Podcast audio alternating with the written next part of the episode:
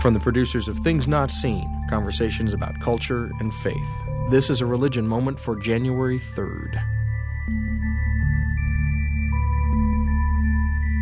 Kerala, India's St. Thomas Christian community took the Coonan Cross Oath on January 3, 1653, vowing to resist Portuguese Catholic influence in both the civil and spiritual arenas, including the appointment of bishops.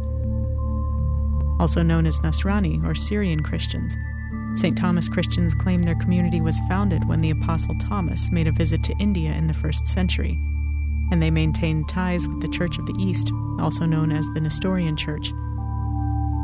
But by the end of the 15th century, the Portuguese had arrived in India, and at first they and the Syrian Christians enjoyed a relatively good relationship, working in tandem to protect their interests against neighboring rulers.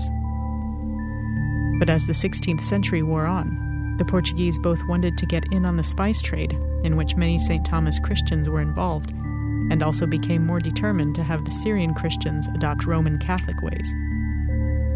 By 1599, changes in liturgy and practice were being forced upon the Indian Church, with some local documents and Bible translations being consigned to the flames, and with rumors circulating that the Portuguese had killed a Syrian bishop.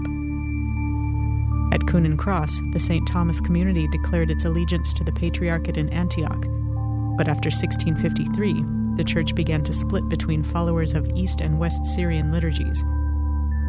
Over the years, additional divisions ensued among those two bodies, leading to the seven different denominations that make up the Nasranis today.